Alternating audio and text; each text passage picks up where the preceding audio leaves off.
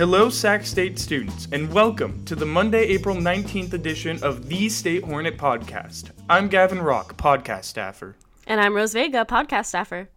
As of last Friday, the fall 2021 class schedule is now visible to Sac State students. According to Provost Steve Perez, there could be changes in teaching modalities as circumstances change. The updated instruction mode schedule is included in the article along with the descriptions of each mode. To learn more about the seven listed teaching modalities, read the article by news editor Cameron Dady.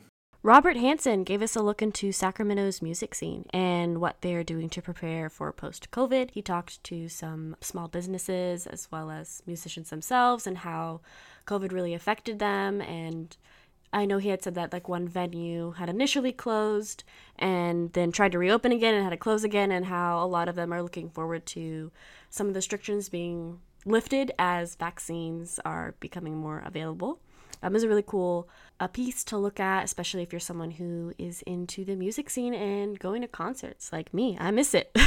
Editor in chief Max Connor released a long awaited episode of Max's Table with Sac Bee food and drink writer Benjy Egel. Rose, I understand that you work in the food industry. What do you think of this episode?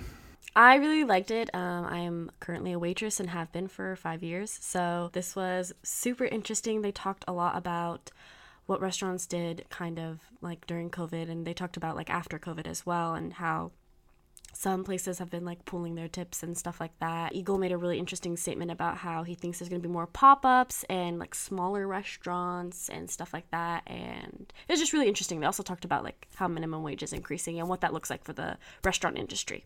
So take a listen if you haven't already. The next head coach for women's basketball has been announced. Replacing Coach Bucky Harkleroad is Mark Campbell, the former assistant coach at University of Oregon. More details on Campbell will be released in an upcoming press release, according to Assistant Communications Director for Hornet Sports, Robert Barsanti. Mac and Gary released another episode of No Limits this past Saturday, starting off with a rather depressing Royal check-in, their segment discussing the Sacramento Kings. Though the Kings won their game against the Dallas Mavericks on Sunday, Mac believes the team has already blown their playoff chances. Later, they discuss the fight between Ben Askren and Jake Paul. And spoilers, the fight ended faster than the Paul versus Robinson fight. it was really disappointing, but especially given it was a $50 pay per view ticket. Um, you know, just it's pure entertainment at this point. I th- Mac and uh, Gary talk about that definitely check out the episode. Be sure to check out the State Hornet Podcast Network's project, Unforgettable, the year 2020. We want to hear from students, no matter where you are in the country, to cover the most important topics of 2020.